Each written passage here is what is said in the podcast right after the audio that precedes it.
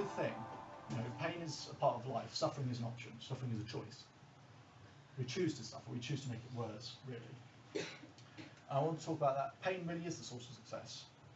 That we can use pain in a constructive way to keep our momentum up, right?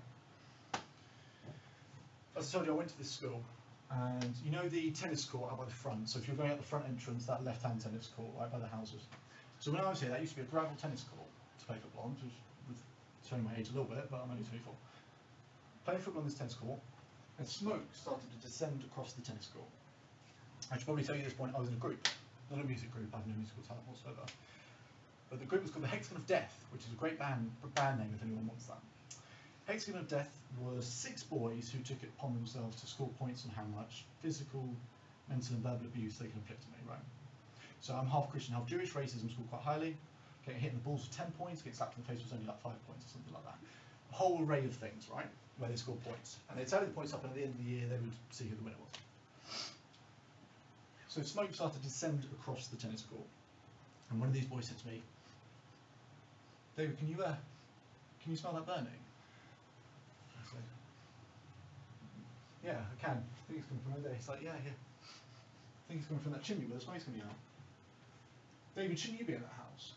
I said, what do you mean? That house?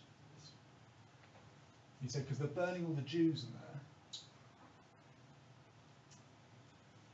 And he turned back at me and he said, gas the Jew. Gas the Jew. Gas the Jew. Other boys started joining, gas the Jew, gas the Jew, gas the Jew.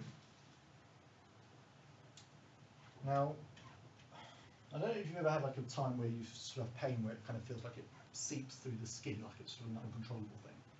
That wasn't one of these times. I've had much worse pain before that, I've had much worse pain since, you know, heartbreak, major setbacks, lost people very close to me in my life. You know, that, that's pain. And maybe, you know, maybe you haven't had something so disgusting or, or racist in that way. Probably, it's, I know school's not always e- always easy for everyone. It's sort of people go through periods of teasing, bullying, whatever, do you want to know what I did? I laughed at that.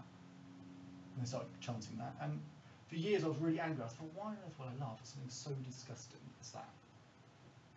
And for years and years it didn't work out. It, was, it wasn't until I was much more mature and much older that I realised why I laughed. And this is the first technique I want to share with you. 60 seconds to interpret a setback. 60 seconds to interpret a setback. Whatever setback you have in your life, that first impression is often the strongest. Finish the sentence for me. We should never judge a book by its cover. but why do we? Because first impressions are that strong. When we meet someone, we form a complete perception of who they are straight away. And it might adapt over time, but that first impression is very strong.